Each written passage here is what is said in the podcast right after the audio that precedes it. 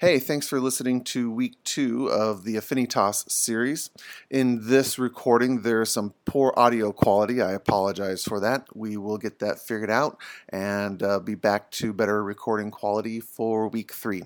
Enjoy. Okay, got it. Ready? You're listening to Paul Elmore. Paul Elmore.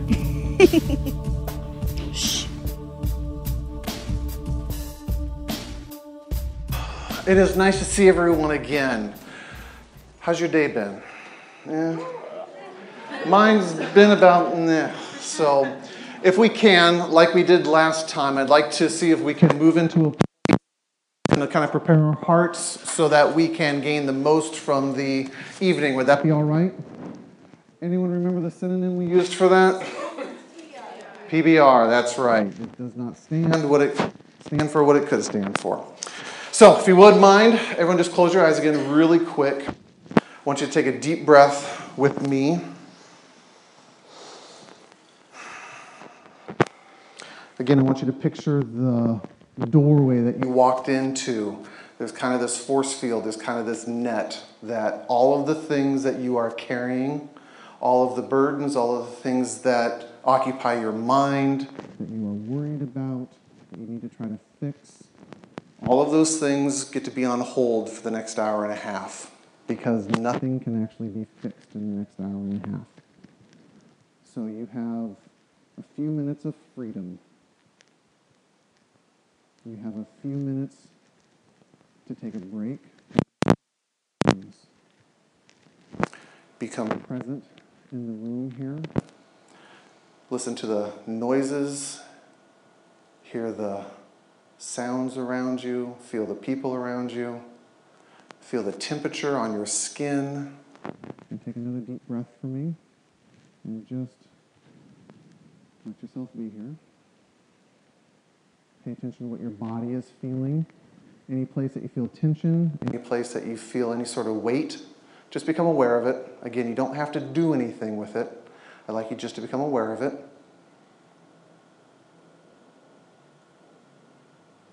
And then finally, you can take your on your and place them palm up. I don't know your individual stories. I do not know what. But the good news is, is I don't have to know those things. Because I believe that we have a creator. I believe that we have a God who knows you better than you know yourself. and he still loves you and accepts you. And so, whatever the one thing that you might, I want you to just become receptive to that, become open to receiving what that is. Lots of information tonight. Find the one thing that you might need. Let your body stay in that position. Let the relaxation and the breathing be there. And all I want you to do is simply open your eyes. Take a look around again. This is a sacred place. We get to talk about important things. Nowhere else in Portland is this, is this happening right It's a unique place. It's an honor. It is an honor to sit with you folks again. There is lessons and wisdom of people that is out there right now. Sometimes I wish I could just hand over the microphone and say, Teach me something. Tell me your story. Maybe next time. Okay, we'll do that next time. Welcome to Affinitas, right? Remember, if you say it, you have to do this. Okay, everyone with me? Affinitas. That's right. And you got to get the tas in there. If you don't do the tas, then it just doesn't work. Affinitas means what? Awesome. I'm going to have to rename the group. Let's try that again. Affinitas is Latin for relationship. And we get the word, what other word do we get from affinitas? Affinity. Affinity or being drawn towards something. And again, the premise is most people tolerate relationships. They don't actually look forward to them, they just endure them. And we are not built for that. We are built for something much, much better. Would you agree?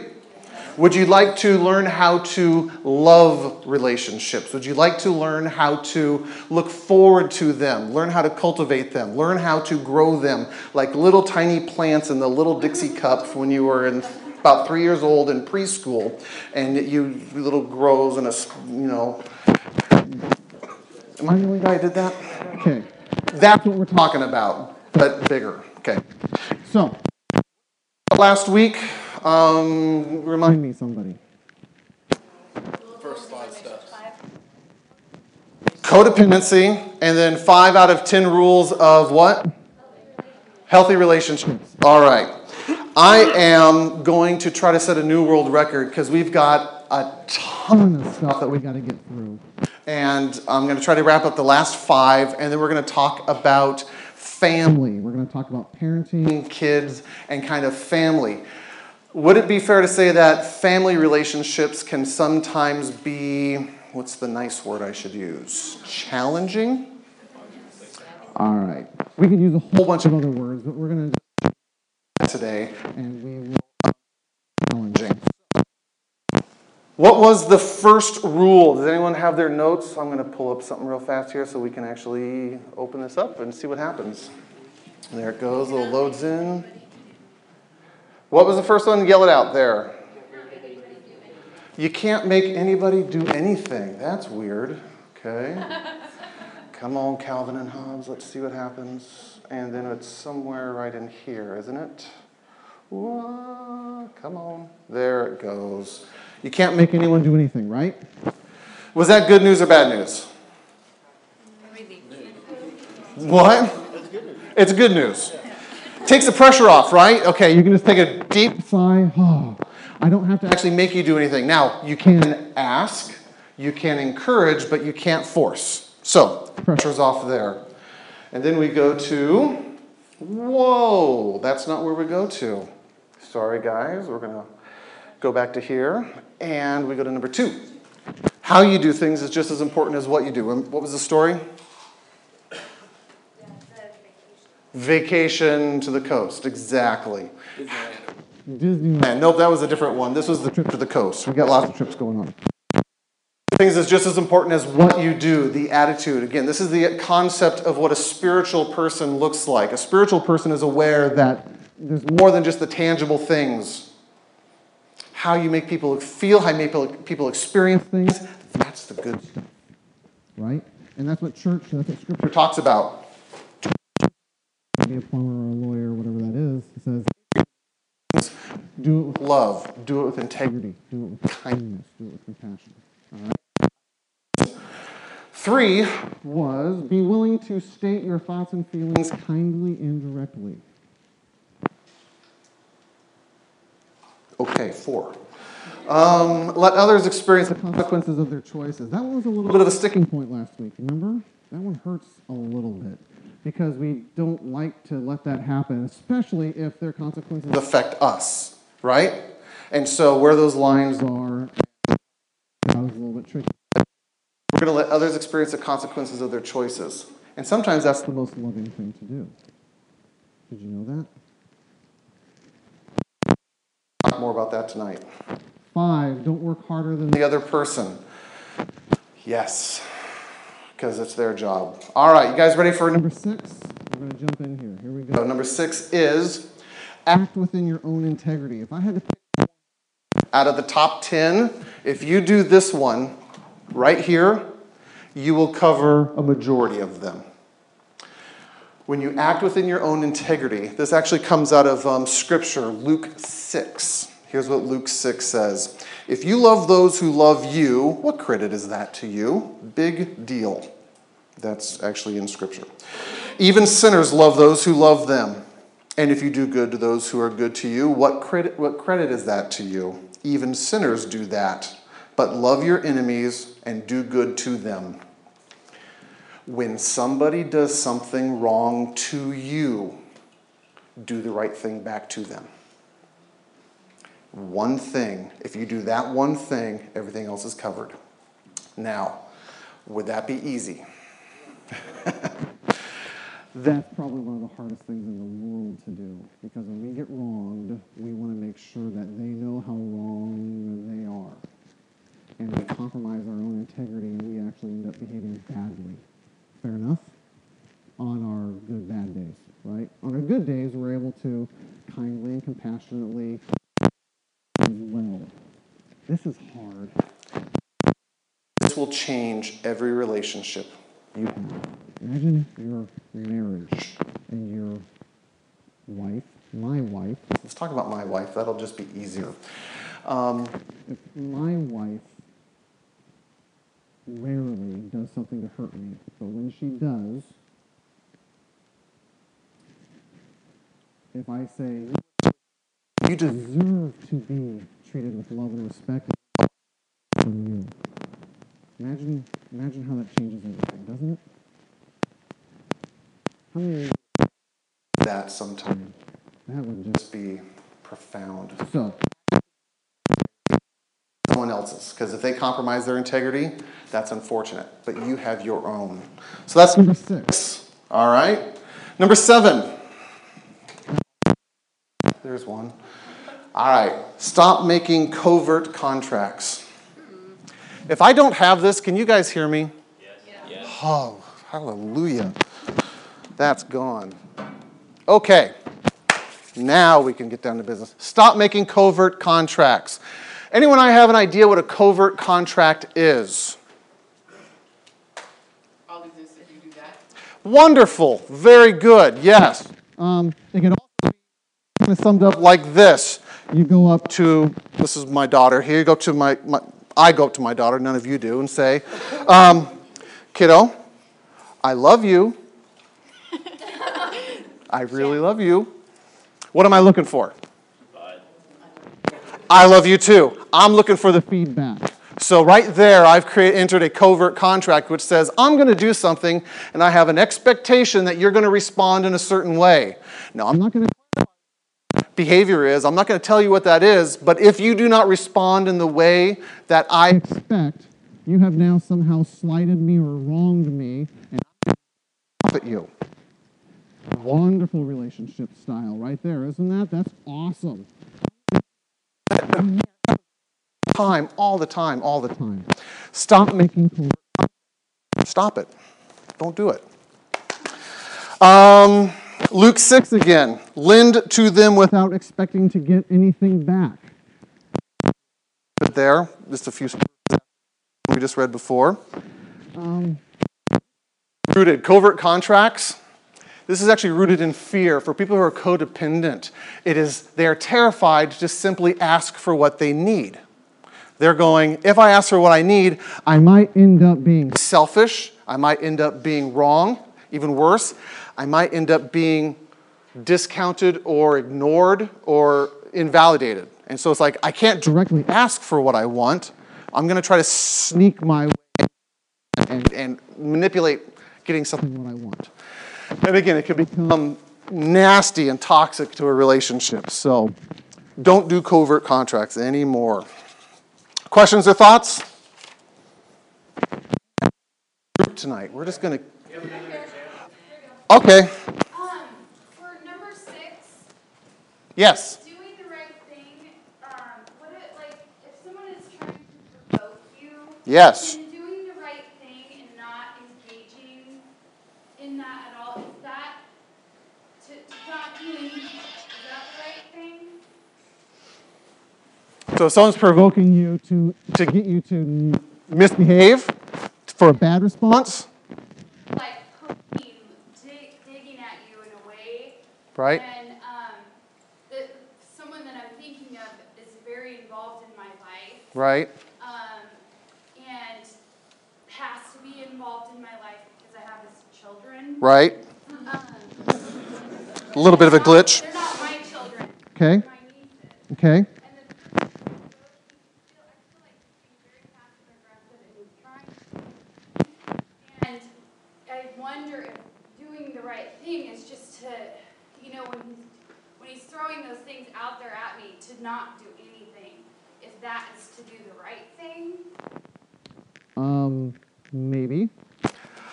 Again, without more details.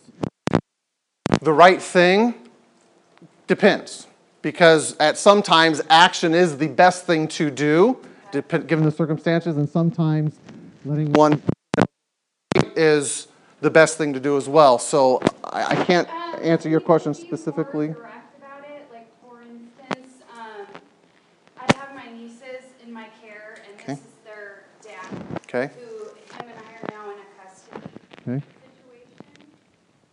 And he's, um, uh, telling the girls that ultimately this is my decision, he's kind of putting it off on me. Right.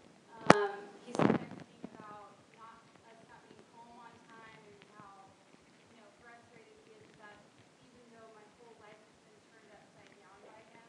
And I've just chosen, it feels like he's just trying to provoke me and I've just chosen to not, provoke you to do what? to retaliate towards him or to get frustrated or to get me going in some way. Does that make sense? Sometimes not taking the bait. Bait is really wise. Okay. Yeah.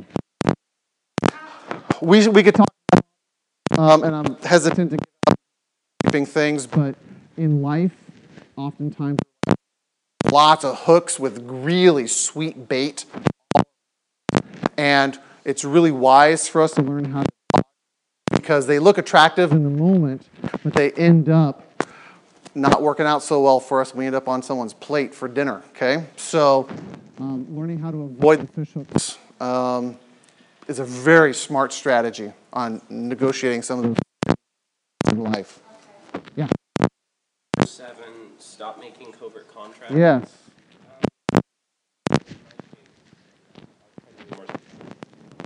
Okay? Um, I'm dealing with my father who's very ill. He suffers from severe PTSD. Okay. I'm trying to get him help through the VA and Yep. things. And part of that has been dealing with um, his emotional outlooks on life. Yes. He's very abusive, and dealing with him is a very difficult thing. And I'm, as I try to work with him and try to help him, um, I've noticed that I sometimes fall into these conditional, you know, covert contracts with them because it's the only way to seemingly get them to do anything. Yeah. And I guess it's struggling for me because I want to know, um, you know, when someone won't return love and won't return these sorts of things and does invalidate you and, and these sorts of things. Yeah. Um, you know, you were saying that, you know, out of fear, we oftentimes fall into these um, covert contracts out of fear of those things happening. Yeah. And, you know, what advice could you give for someone who actually receives that invalidation and then starts to fall into that?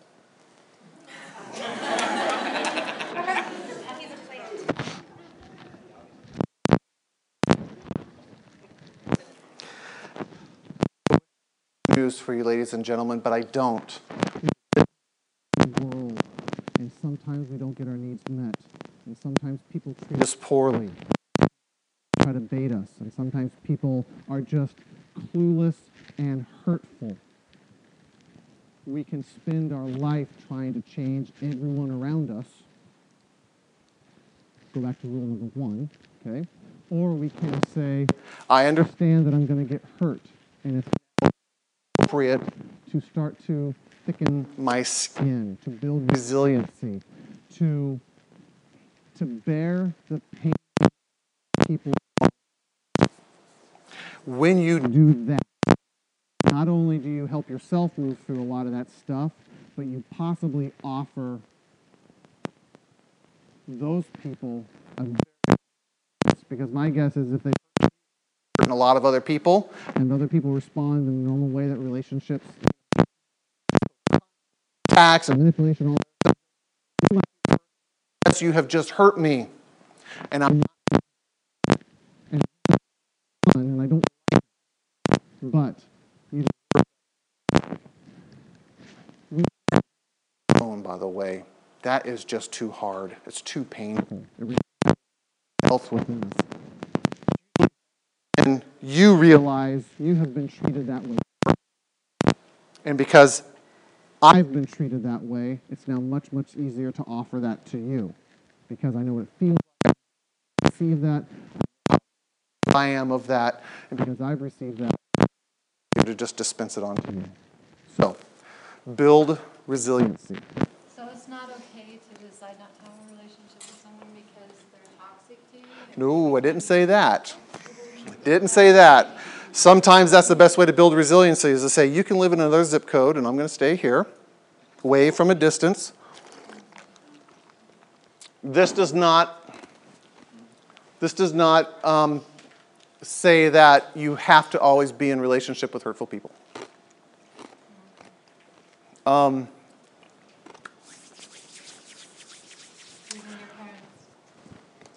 I'm gonna put that over here. Come back to that question, okay? You asked the right question at just not quite the right time, okay? He, he did better, okay? So.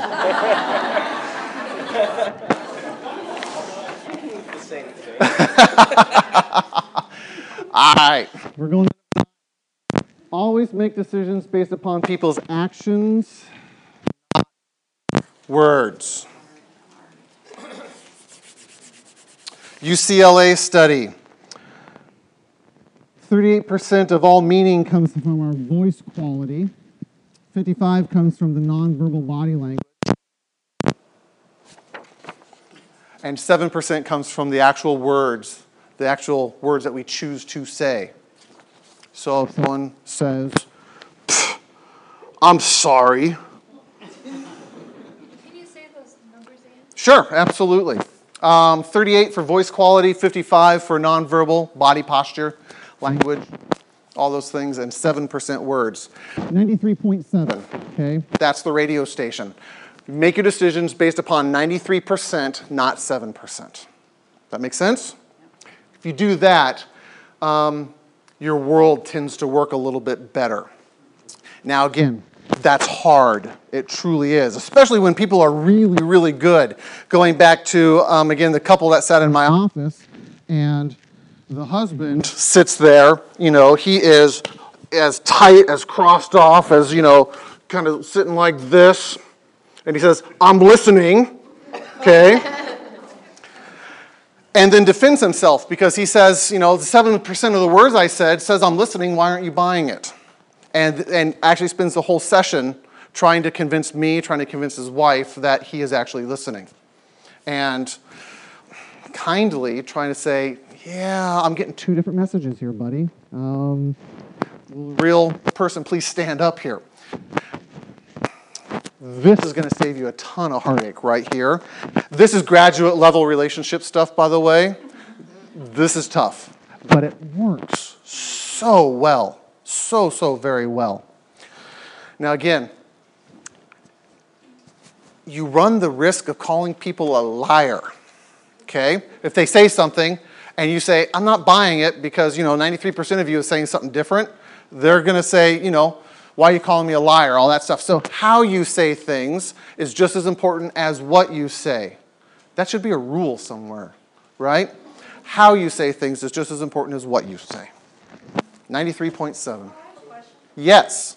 What is, is the reverse true? What if they say hurtful things, but they do nice things? Oh, then you're okay. I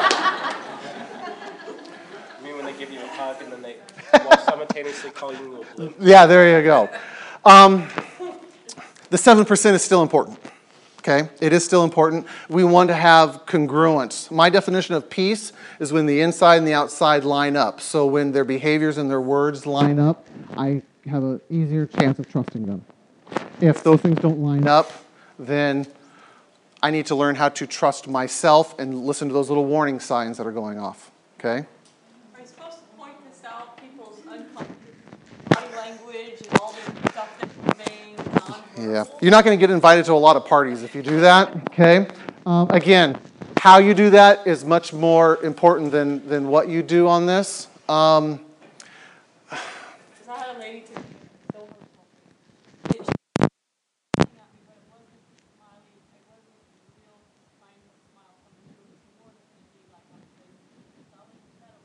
yeah, me.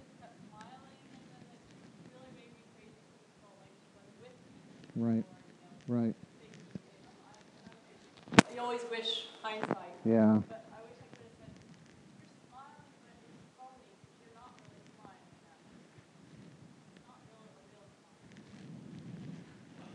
We could talk all Rule of thumb is safer to bring this up with people you already have an established relationship with and you have some emotional equity built into that relationship. I probably wouldn't do it with strangers, with customers. um, I'm not sure that you do it with anyone in Here, don't look at the guy. right now. Okay, that will get you punched. Don't do that. But when, but, but the important relationships in your life, This is very, very. very important. And I could, Probably ask for hands, which I'm not going to how many times this has bit you in the butt? because Someone tells you over and over and over one thing, their behavior is doing something else, and you are now tired, frustrated, and just spent three years going, what have I just got? Right? And if you would have applied this in the first three months, things might have been different. Okay? So, not looking for hands, but. Number nine, always make decisions based upon other people's actions, not words. Finally, number 10, please. Oh, by the way, we can recognize 250,000 different facial expressions. We are amazing creatures. Amazing. number 10, Treat yourself the way you would treat others. Anyone see a problem with the, phra- the word phraseology of that? What is, what is it typically? This is very intentional, ladies and gentlemen, because I would argue we treat ourselves much, much worse than we treat other people. We say things to ourselves about ourselves that we would never consider saying to someone else out loud. Would you agree? Uh-huh. And I would make the hypothesis or suggest that if we start to simply see ourselves as another human being and we give ourselves the grace and the break that we give so many other people, now we still might be ticked off at them inside, but we don't say it out loud to them, right? We don't accuse them. We don't keep that. If we give ourselves a break in the way that we give other people a break, we actually might start changing the way we relate to ourselves. This is a big one.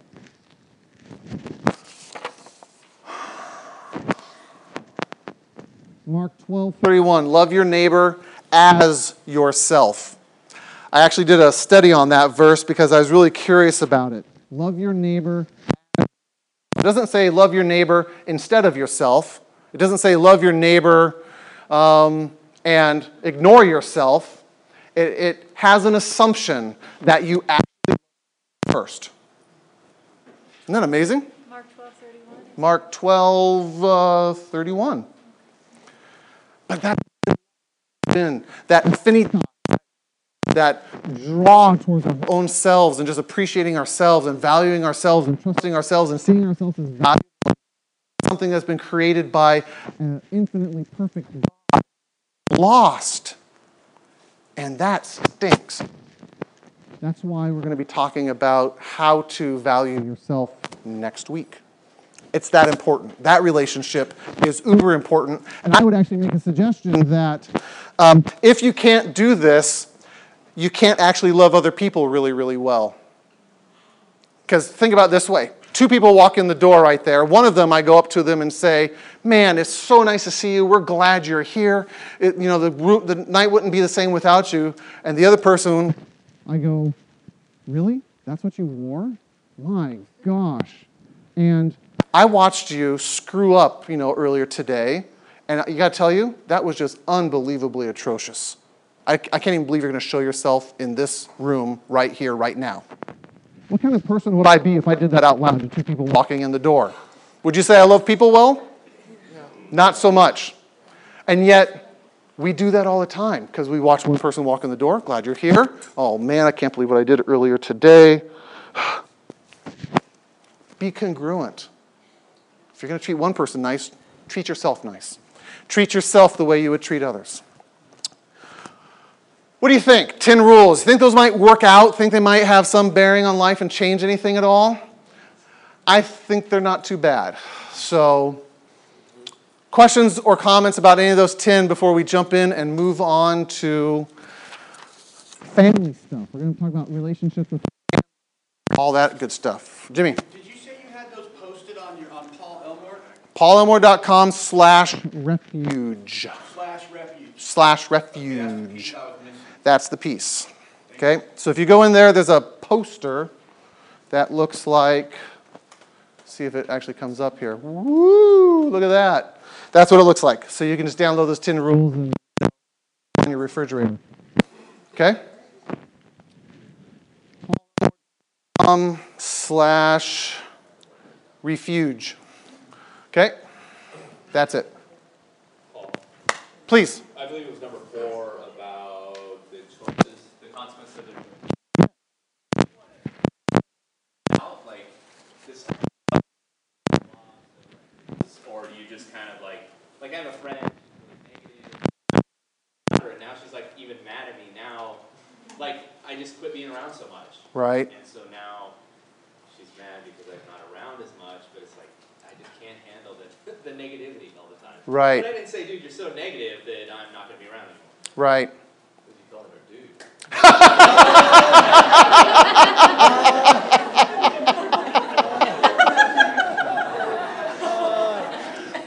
And now we know the root of the problem because how you do things is just as important as what you do.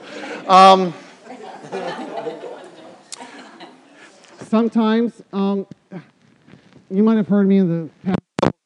done here. One of the guys that I just continue to admire, and you're going to probably this is going to lose all credibility with you. I really like Simon Cowell. Okay, being Cowell-esque sometimes um, is just refreshing for the soul, and sometimes it'll get you punched in the face. So if someone asks you directly, why hanging out. I think that it is appropriate to, again, say, here's the feelings I'm getting after spending time with you. And I, you know, I don't want to, hurt your feelings, but I'm also just going to handle this information information kindly. Now you can convey that inappropriately or hurtfully as well.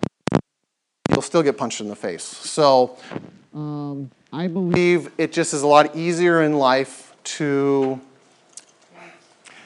tell the truth now. Some people believe they have the gift of confrontation.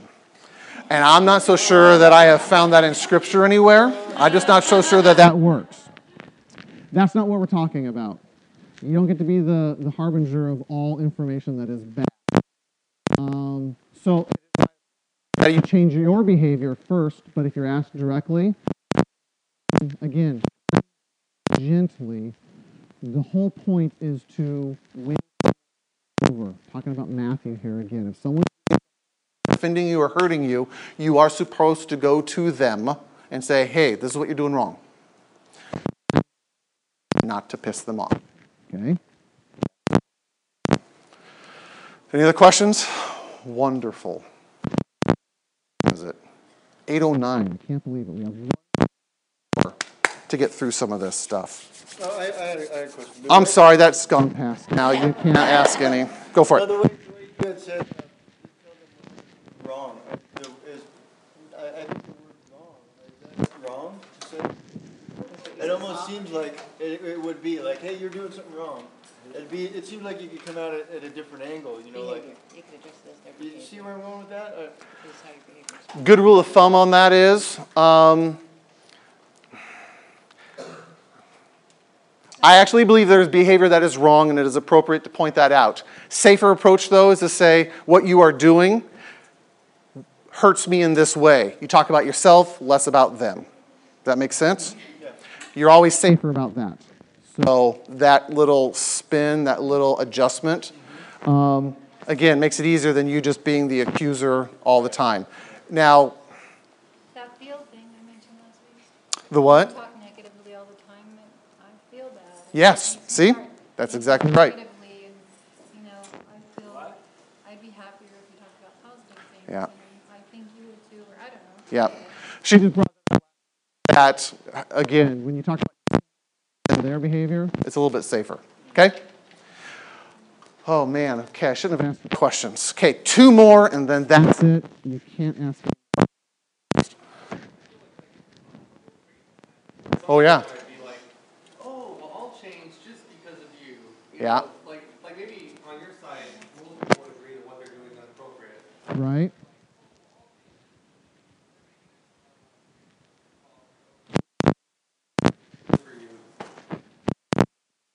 That one again. People can do that, absolutely. It's hard to maintain that. It's hard to, to Keep that snow job going long. Always make, make decisions based upon their actions, not just their words.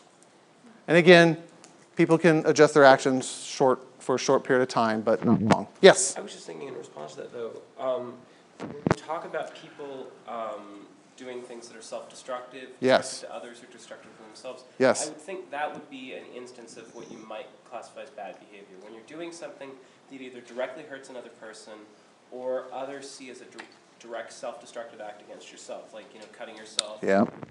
things that are physically destroying yourself or your lives. Yeah. Um, you know, when those types of things are going on, I would think that is being bad Yeah. behavior and something you'd want to address. Yeah. If somebody you love, Good even point. if it is difficult. Good point. Very, very good point. All right. If you want those things, go to paulelmore.com slash refuge and you'll find them. Let's turn that off and that off and see what happens. Um, and we're going to hit blank. Cool. Families, ladies and gentlemen, families. How many of you have a family? Yes. How many of you? he said that, not me. Okay, not me. How? I don't need your hands here. We're just going to assume um, that no one comes from a perfect family. Everyone recognizes that there are times um, that are incredibly difficult and that our families are the many. source of those problems. Why I think uh, families can actually be Become one of the hardest relationships in our lives.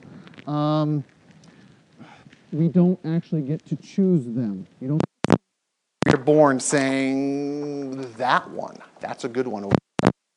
You're stuck like Chuck. You just get whatever whatever you get put into, and you have to endure it.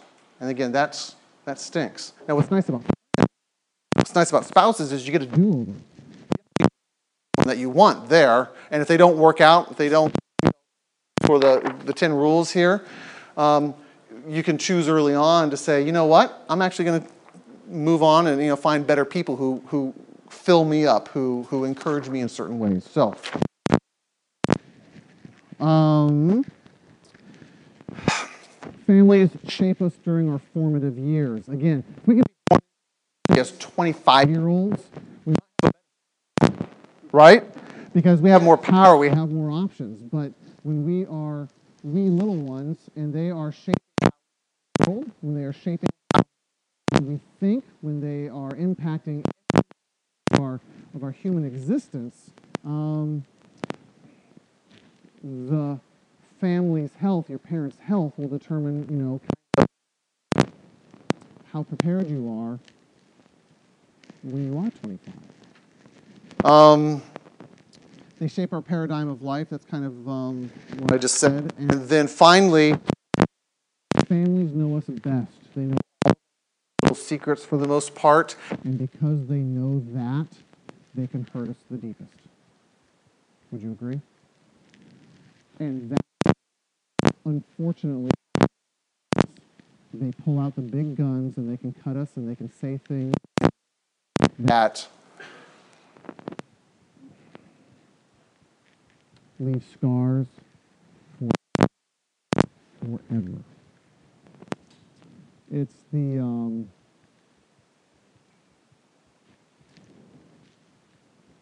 it's the high school girl who's struggling with it.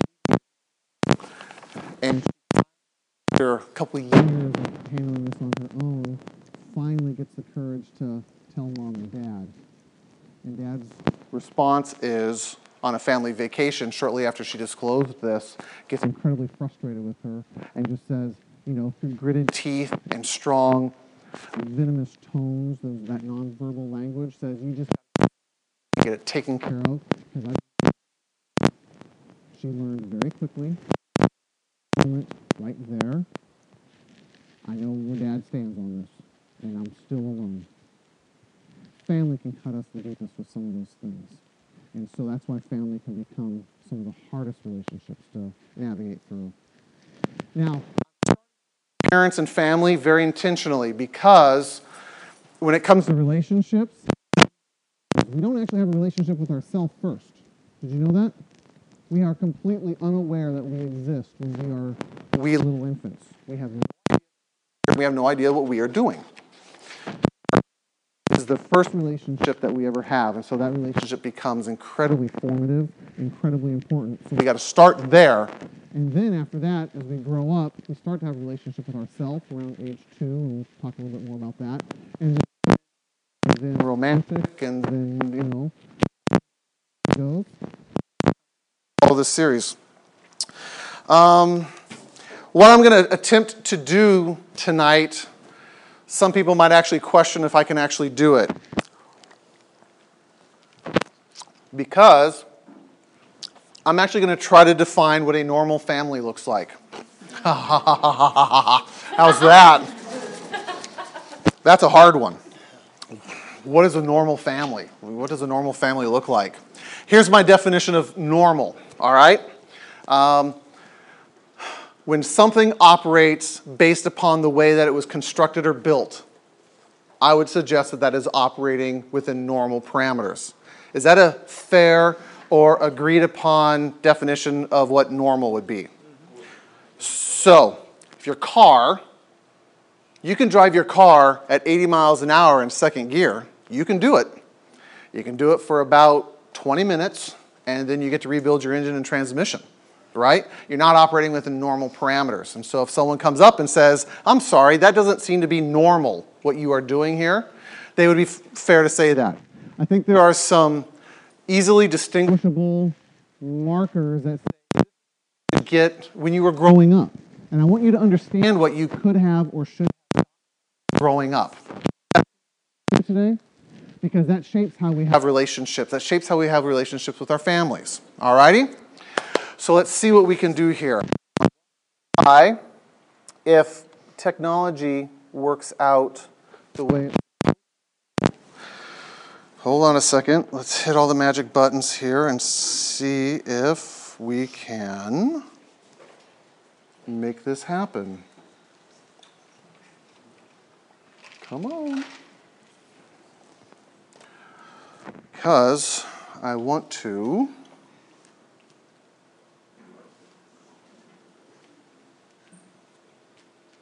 Play it out. Come on, come on, come on, come on, come on. All right, hold on a second.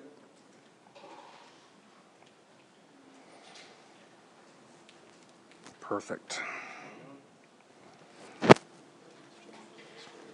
Some of this technology stuff is really cool, and sometimes it makes you want to throw your iPad out the window. There it goes. Now we're cooking. All right. So we come down to here, we do this, we hit this button, that lights up. We hit this here, boink. boink.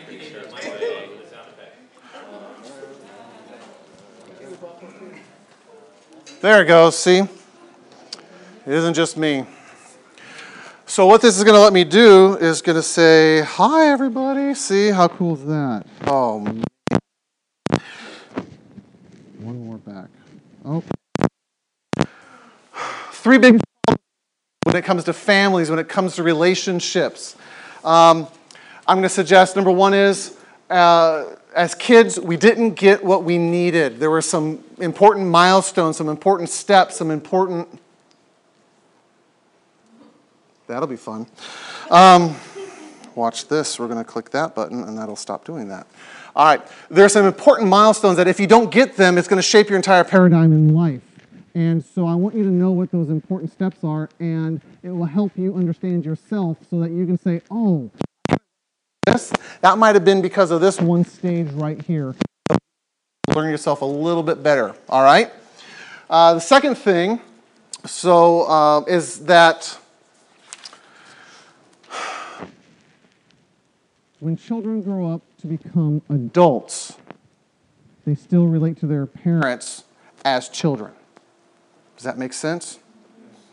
We're going to go into that, but this is a really, really important one. When people grow up and become adults, they still operate under the same rules, under the same beliefs, under the same dynamics with their parents as they did as if they were children. And that is severely tainting and um, disruptive to, to most relationships.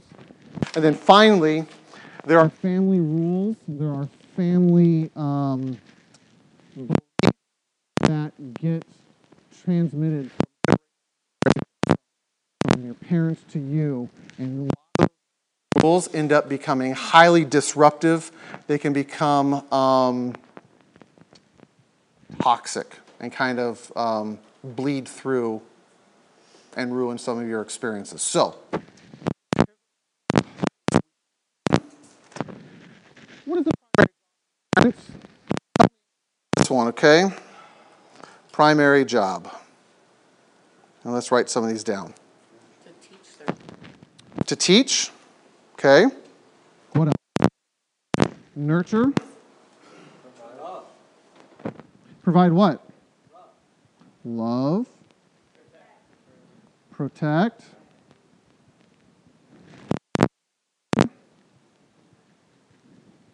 Defend. These are good.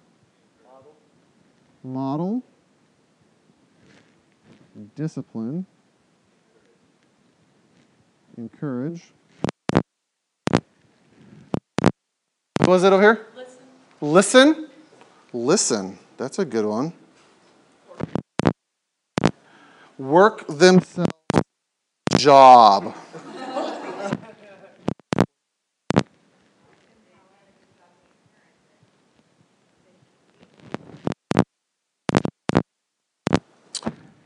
Yes. The bow tie principle. And here's what it looks like. Okay, right here. Um, right? And if we draw a line up here, this is your parents. And if we call this control, Can you see that? Meaning, when you're born, you have zero control. Would that be fair to say?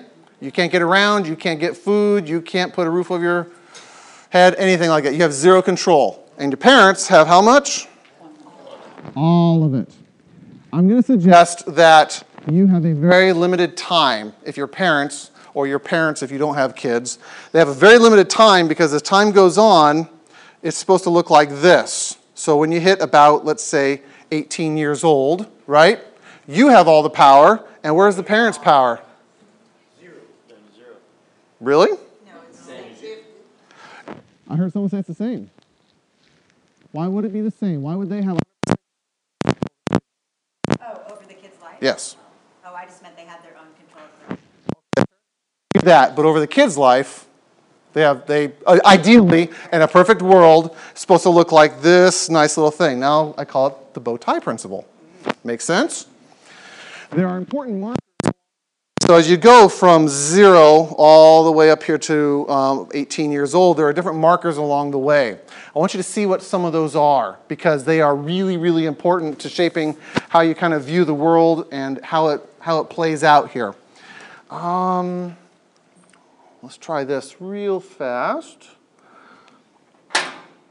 And oops, don't turn that on.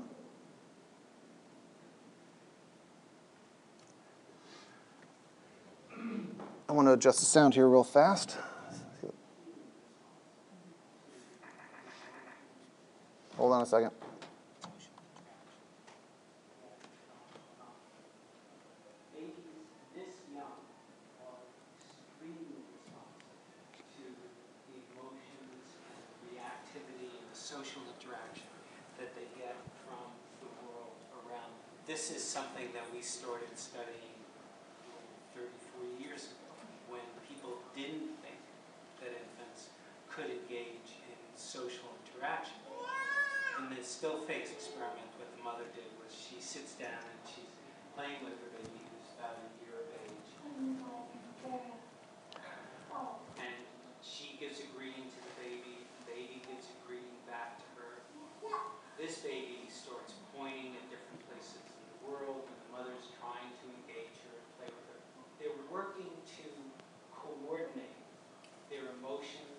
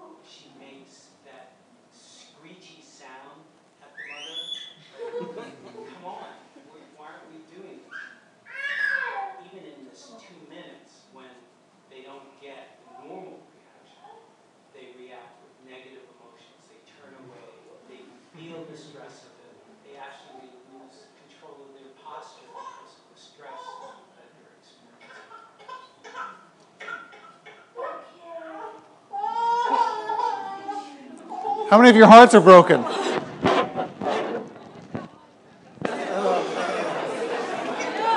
Everybody breathe. Baby's okay. The baby's all right. A lot, of people think no children have to be abused they have to be neglected they have to have all this kind of negative intentionality on it you know and so it is being uh, actively abused and the reality is from kind of birth the purpose the sole purpose of a baby's life is to simply explore tr- um, to exist to it. But they need that interaction. They need that reflection. They need that, that bouncing off of mom or dad to solidify some of that. Again, that's two minutes.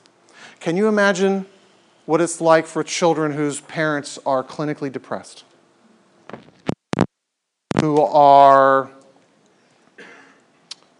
we could pick a whole bunch of other diagnoses here.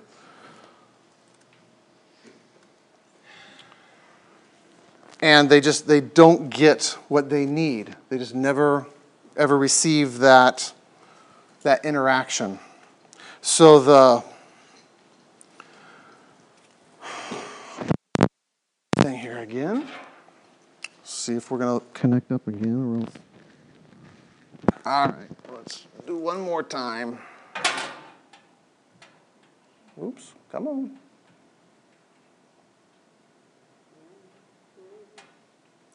Quit that. Let's turn it on one more time.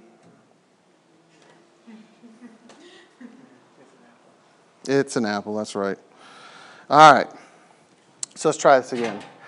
So, at kind of this two year mark, if we have two years, two years, important things. They need to have interaction and they need to have reflection and they need to have response.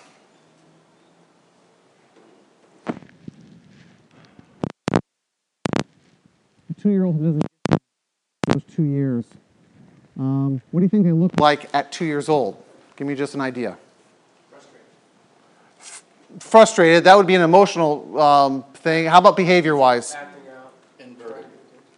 What do you mean inverted? That's an interesting word. Introvert. Okay. Yeah. Yeah. Yeah. Probably spending a fair amount of Fetal position, absolutely. Kind of non-responsive. Um, things called Kind of you have six months some in there. somewhere in there. Paradigm of how you interact with the world. A critical period of time. And so parents who are healthy um, are able to pass that on to the kids. And again, parents who are in an emotional, distressed kind of place um, Make it just harder naturally for a, child to thrive in that area. So, two, two years is really, really important. We go up to the next stage, which is um, kind of two and three. Between two and three uh, make this just a little bit. smaller. So between two and three, let's make a three here. Um, Is actually to start becoming an individual. This is where you get them saying what word? A lot. No. There you go. actually, a thing. How many of you have that line, okay? You want your kids to say no. You want your kids to become individuals. You want your kids to have their own thoughts and feelings. And so when they say, you know, this, they're making and you actually want to encourage that appropriately. Again, you don't let the kids and let them be spoiled, but you kind of guide and direct that. So you want them to be thinking, you want them to start saying no, and it's um, the parent's job to encourage that exploration. Instead of saying, man, this is frustrating, I gotta keep chasing you stinking believe it. What in the world? Good grief. And so you spank the kid. pin today.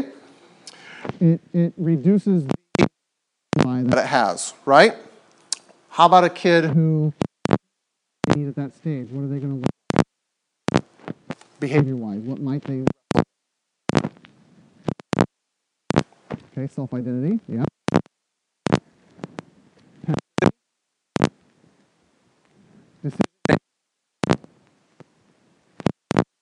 Later, we're going to get that in a second. But compliant, woo, who said that? Yes, very good. They actually just, um, they don't engage much. They're kind of lethargic and all those things. So people don't have a, again, this isn't broad strokes, but um, you kind of lo- lose your drive to even wonder, to question, to be inquisitive. Three years old. It's that important.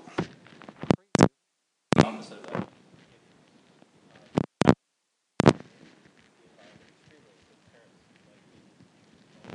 Yeah. Yeah.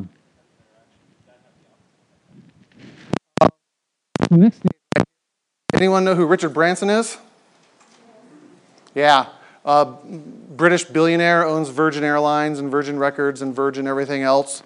I read his art, uh, autobiography. um, at okay, his parents have been Arrested for this, but at four years old, his parents dropped him off a mile from his house and taught him self-reliance, taught him resiliency, and that was kind of their whole. That was their whole approach to the world. His dad. Um, I think when he was probably six or seven or something like that, said, you know, if you can learn how to swim by the end of the summer, I'll give you 10 pounds or whatever it was. And so the last day of the summer, they're driving home from wherever it was, and there was a, a river or a creek or something. He says, hey, stop the car, because he wanted the 10 pounds. He has a lot more than that now, but he wanted the money. So he gets out, strips down, and jumps in the river. And he starts, you know, just making his way across the river as fast as he can and you know goes under a couple times but pulls himself back up and makes it to the other side turns around swims back and you know goes back up to the car you know says hey i did it i swam you know where's my 10 bucks and at that point he realized that his dad was also soaking wet why Because he chased after. Through when he went under. So he provided a it wasn't dangerous. He let him he let his son struggle. What a wonderful gift. And because because of that yeah, he's not afraid of risk taking. He he so. Millionaires let him walk home. The rule no don't do that There was, there was just a recent article about a mom in New York who let her, like, eight-year-old child, her eight-year-old son take the subway across Right. town alone. right And people were outraged. I Yeah. mean, there was this whole controversy, and, and her particular thinking was along the lines of Richard Branson's dad. yeah He's, he's gotta learn to take the subway. for me very clearly right now ladies and and gentlemen, because this is being recorded, so I'm going. All right. Um, I am not encouraging that behavior with your that you need to provide safety, security for them, and children handle large amounts of power.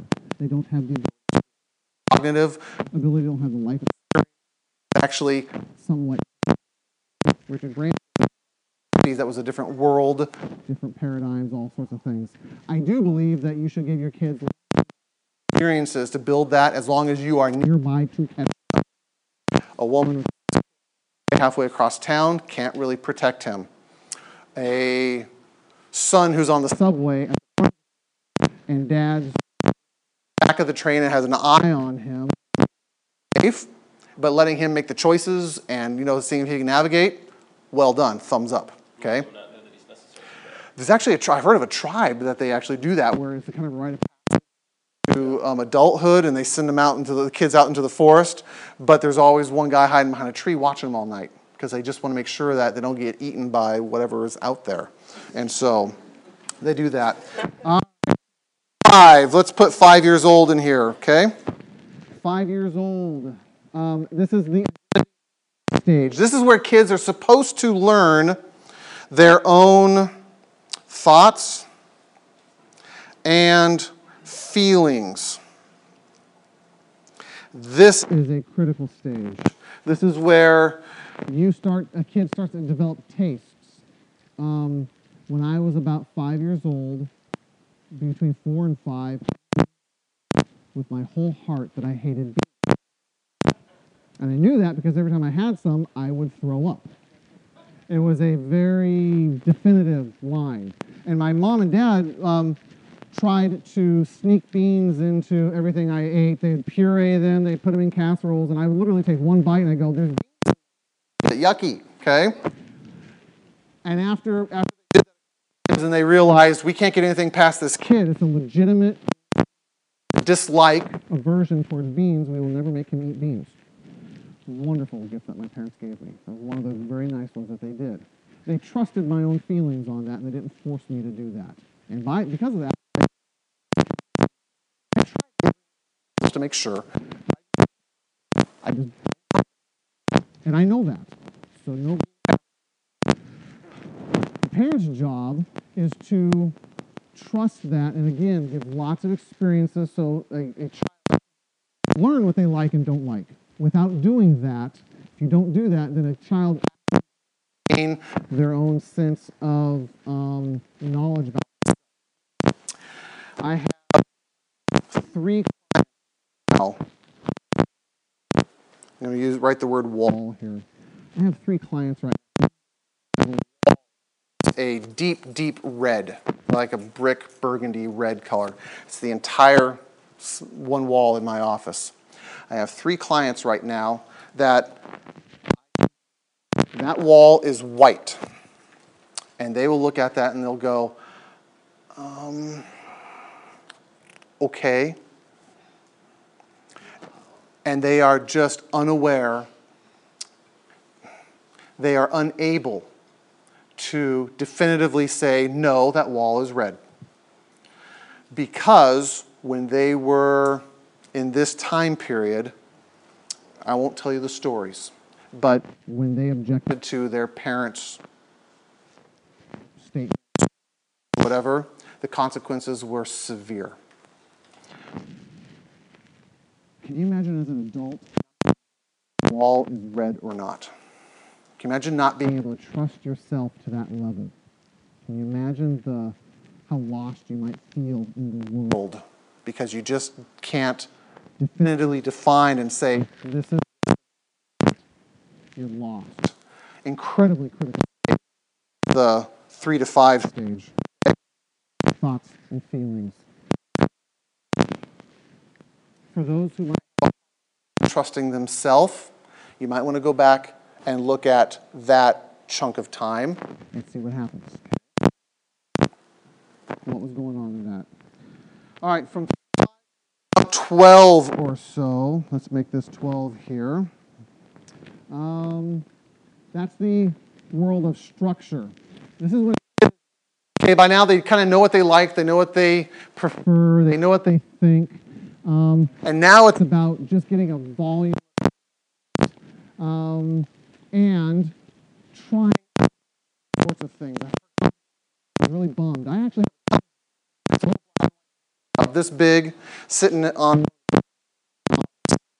that and on the front of the TV is a nice big scratch right down the glass because when I was about 10, I came home from school one day, went out to my dad's um, workshop, and was just bored because then, and or the internet, and um, found and the cu- curious question in my head was, can a razor blade cut glass? Can anyone answer that question? Okay. So very clearly remember it. I went and I took it um, over to a pane of glass, uh, right next to the edge so that it, you know, no one could see it if it. went down. Nope, doesn't cut glass. Apparently it doesn't. Let's try one more time. Okay, little hypothesis working here. Um, I'm to do that again. Um, they had those um, McDonald's character cups, you know, I think it was maybe Scooby Doo or something like that. I picked that up. Nope, doesn't cut that. I guess a razor blade doesn't cut glass. So I went over to my dad's television that's in his workshop that he watches when he's working out. Big old scratch. I can remember going, rub it out. That doesn't work. Okay. Three days because you know I very quickly put the razor blade away, turn off the light. the door. three days, Dad would go out.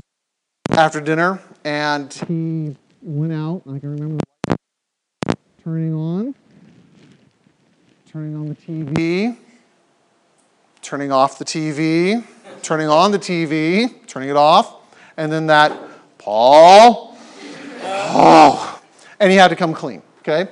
I now have that Television. That's my TV.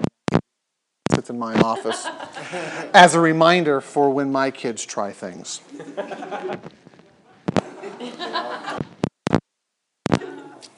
Stinks, by the way. Um, failure. all about this stage, okay? Trying and failing. That's what it's all about. This is when kids ride skateboards and, you know, crash into things and they're mixing all sorts of cool science experiments in class and all those things. So if we had to try it, you know, it's going to be experiment and parents get to accept. They get to. They get to say, "Man, that didn't work out." What else razor blades cut? Okay. Do they cut metal? Cut. Other things. Number four. I can't remember what rule number four. Something, uh, what is it, uh, Yeah. I also I um, was saying ba- bedroom bathroom. It was a Was just a stand, a stall shower, and had just about a lip, you know, about that that high, glass. sliding door. I stuffed a washcloth down the drain, and I watched it fill up like a bathtub. It was cool, but it also overflowed and ruined the carpet in the bathroom. Guess who paid for the carpet?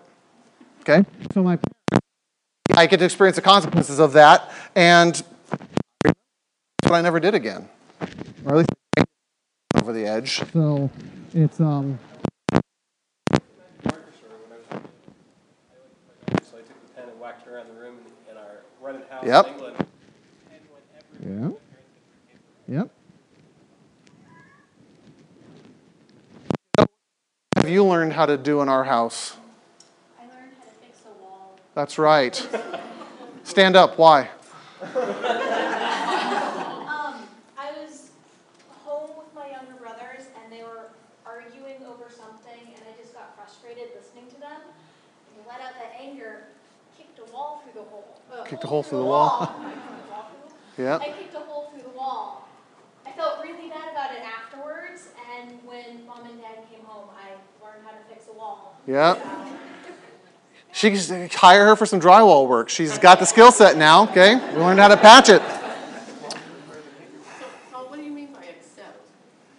Um, failures. Kids are going to screw up. Kids are going to make mistakes. They also need to know that when they make a mistake, that the mistake. Um, it's a behavior, but it's not their value. They are more than what they do. So when you can look at a kid and go, man, that was that a mistake, and I sure love you so much because you did that. That that encourages their value to say you are still a worthy human being. again, Don't keep all. still truly loved and accepted. Yeah. Do That would be the shame, uh, the shameless series we talked about last year. Remember? Amazing how it all ties in together. Kind of cool, huh? Um, someone give me the time. Eight forty-five. All right, I knew I was I'm going gonna get through all this. There's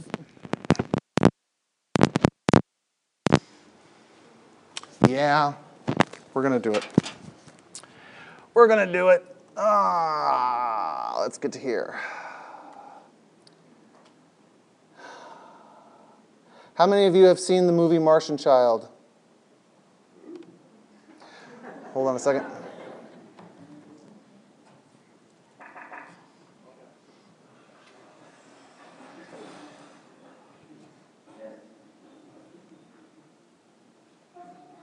No, you want that. You gotta stop saying that, all right? I don't want you to touch your feet. And Daddy, I mean, you're working. We gotta put this camera away for a little while, okay? But I haven't finished my mission. What do you have for today? He's a foster dad, I haven't finished my mission. thinking about adopting him.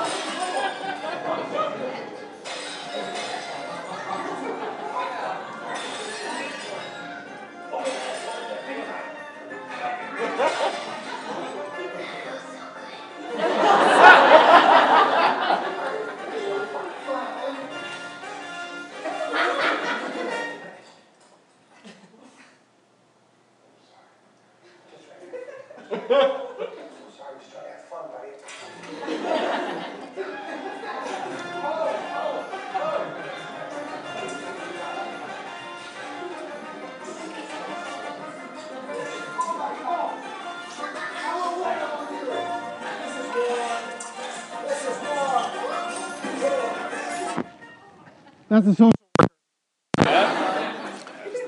Uh-oh.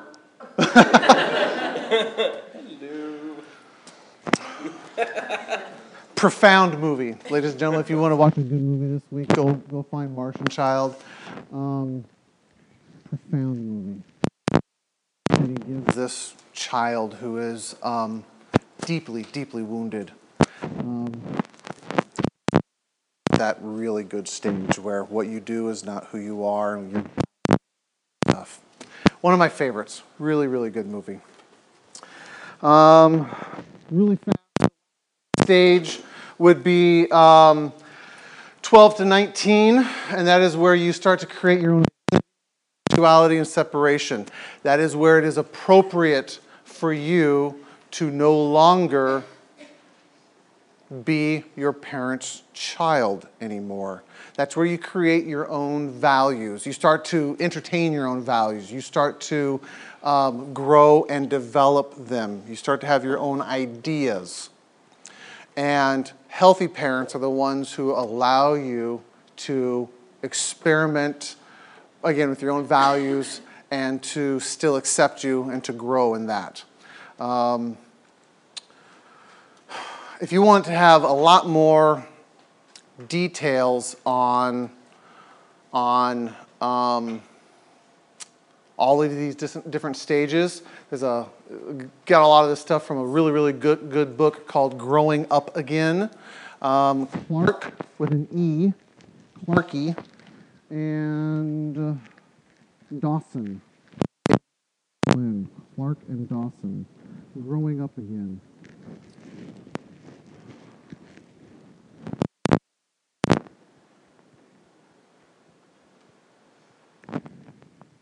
We could spend an entire eight weeks talking about this stuff because I important to understand how you are structured, how you are, the formative years of your life. All of these things are, are really, really, really important. So, Jimmy, and then At this age, is it still what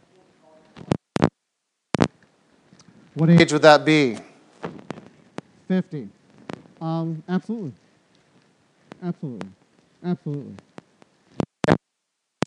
Say the actual final stage is more like in your early 20s? Because I can remember when I was in college, I I used to go home.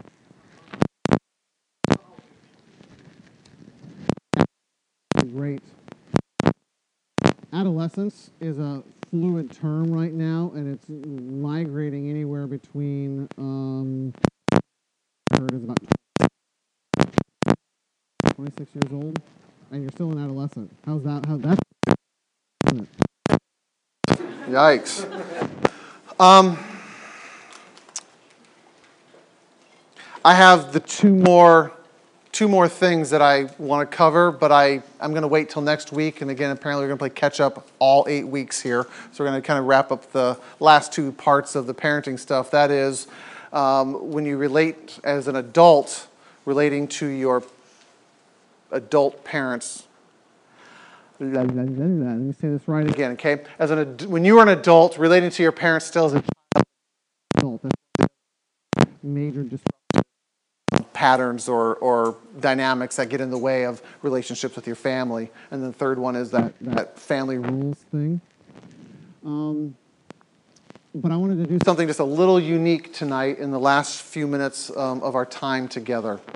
My daughter here, and instead of me trying to talk to you about what kids in this stage might need, um, she said she'd be willing to talk to us a little bit about what that's like. And so I'm going to risk this. Okay, there's some people I'm not going to call on if you have questions. Just do that right now. Um, if you had questions for my daughter um, about parenting stuff and maybe what that looks like between her and I, those questions, and I might be at, willing to answer some of those questions as well. First question I'm going to ask my by the way, okay? Whoa, she is 17 years old. She's going to be a senior in high school. Um, and come away from the corner so people can see you there. Um, between you and I, kiddo, what is um, what would you all of these other parents or or have parents? Want them to kind of know about what's important to you as a as a teenager? Definitely.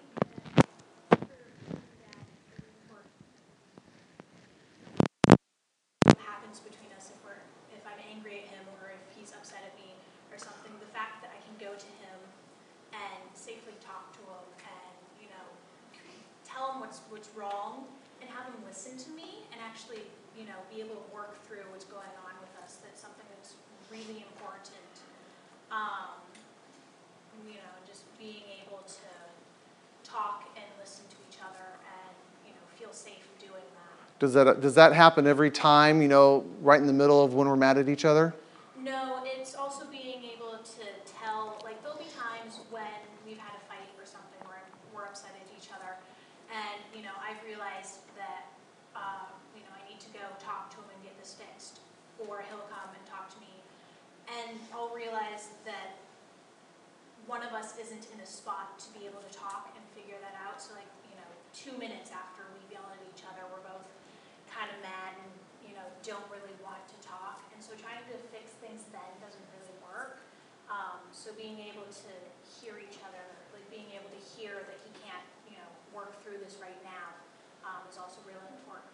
You know, being able to tell, um, that I need time to kind of cool down and be able to talk about this without, you know, yelling again. That's another really important thing. Yeah. I want my daughter to know that the relationship is always the most primary. Whatever issue it is, is always secondary. I want her and my relationship to be as strong as possible, and I am willing to admit it when she's wrong. Okay? Don't worry, I tell him he's wrong. Um, that's a humbling thing because there are times when I have screwed up and screwed up bad. And fortunately, we don't have time to talk about all of those experiences. Um, but I would rather, I would rather uh, look bad and still have my daughter's heart than be right for 20 minutes or an afternoon. Um, and by no means is this relationship the model. Please don't model it off of this. Um, but it happens to be the only daughter I have that I can pull up in front of you and have this conversation. I got three boys, and you can't talk to them at all. So, um, would any of you have any questions for my daughter about being a teenager? Yeah. At this stage, what kinds of things do you have control over in your life? What kinds of things do your parents still have control over? Um, I can make a lot of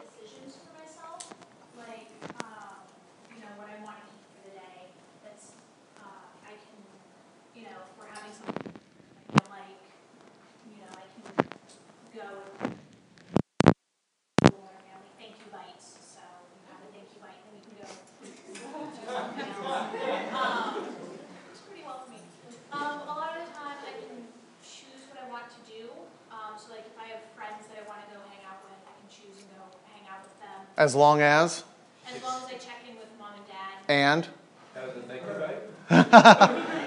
and responsibilities.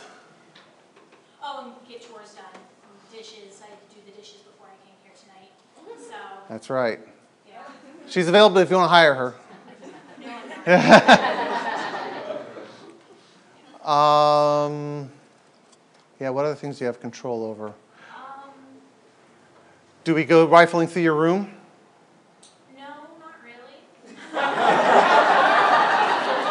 At least you don't know about it. They'll come in and check on my room or something, like they'll come in and talk with me and be like, your room's kind of messy, you need to get it picked up and stuff, but they won't go and, you know, search through my room, find my diary and all that, and so, um, Homework? Yeah, homework's another, it's kind of a oversee kind of thing, like, do you have your homework done? Yes, I do, okay, you can go do this, but it's not like you will sit down and do your homework right here in front of me, so. um, Yeah, I can, I chose to wear this tonight, so, yeah, I can, um, choose clothes, I can, you know, uh, although I do like getting my parents' input on that, like, I'll go to him for like, all my, uh, like, if I'm going to dance or something, I'll go to him and see is this, you know, appropriate for where I'm going to. Tattoos? I don't have any of those. Um, um, Yet. talked about that, but, um, you know, I think if I talk to him about it,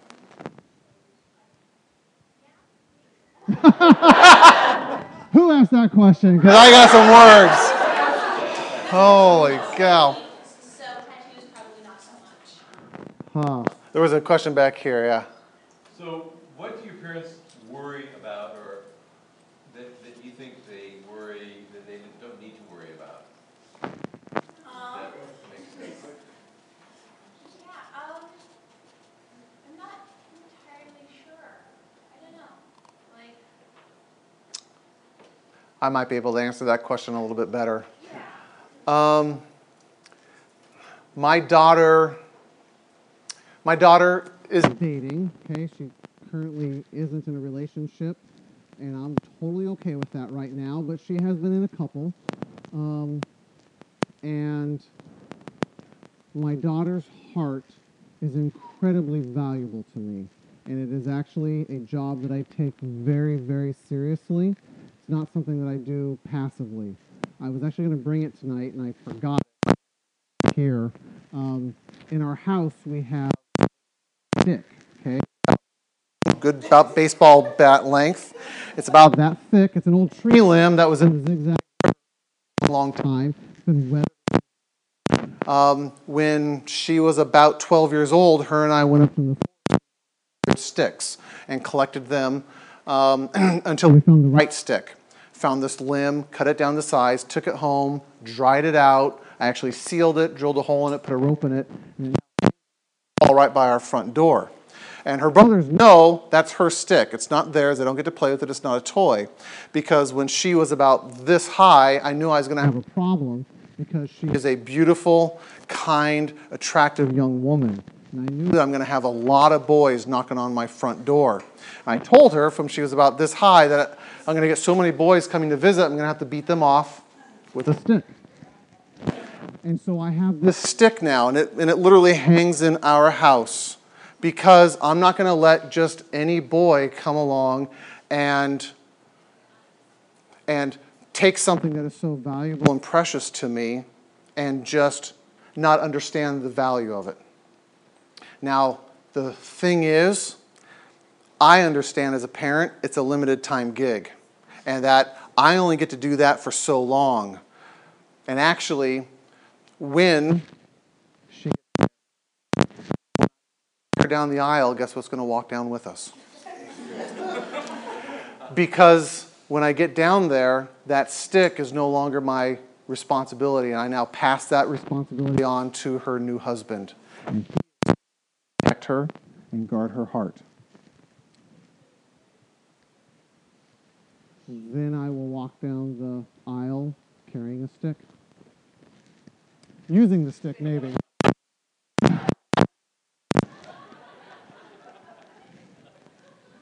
My daughter, to her credit, my daughter makes incredibly wise choices, not perfect choices. Um, I don't have a lot of common fears that I think a lot of other parents might have. Um, she is very responsible. Um, she communicates well. I, she doesn't hide much from her, and we usually dialogue about pretty much every discussion or any decision that has to be made so that she's just not obeying us because we say so when we're the parents. We have to be able to defend our actions and our, our, our responses. Um, one last story, real quick. I know it's 9:04, and then I'll let you guys go to honor your time, unless you want to ask her more questions. Um, when um, our family was eating dinner one night, and we were having having dessert, and we brought out something unbelievably chocolatey and delicious, and it was great. And my daughter just doesn't happen to like chocolate as much as I do, and so she says, "Thank you, but. The dessert up.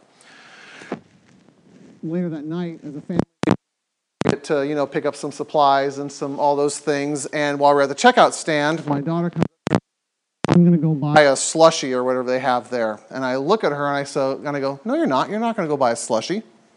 And she says, Why not? I haven't had dessert. And at that point, I had to stop and I had to say, Wait a second. Why can't she? Because she didn't have dessert. She's buying it with her own money. Okay, money. She has her own. Have to stop and say, why don't I want her to go buy one? Oh, the reason I don't want her to go buy one is because I don't want to have to listen to the boys whine and complain about how come they don't get one. And you know what? That's not her battle to fight. That's my battle. And I I will, I will take that on because wanting is a pretty legitimate, understandable decision to make. And so it's like, kiddo, go ahead. Lost. Okay? I, I, I Lost. that that battle or discussion or I pretty good convincing argument back. Right? And she's won which is makes me both proud and confused all at the same time. time. Because I, I have to I have to explain, I have to be able to have rational Comprehensive. rules. Comprehensible rules, right? That's that's Something I'm glad to do. Again, I I recognize it's 9:06. I would like to pray real fast for those who would like to leave. You're welcome to leave. For those who want to ask for questions or glad to do that for a few more minutes. Let me pray for us real quickly if I can. You are a good God and you are our heavenly Father. And the way that I can love my daughter, even though I desperately want to do that with all of my heart, is still frail and pale in comparison to how you love us because you are perfect and because you are all knowing and because your love is infinite and deep. and strong. I ask and I pray that each person, when they walk out of here, Here tonight and they pick up their burdens again at the door, will be able to feel you carry that with them and that they will know in some way, tangible, practical, hands on, down and dirty way, that you love them and that they can experience you in a new and fresh way tonight. Thank you for being such an amazing, good God to us. And in your name, amen. Thanks for listening to this podcast. If you'd like more information, please visit paulelmore.com.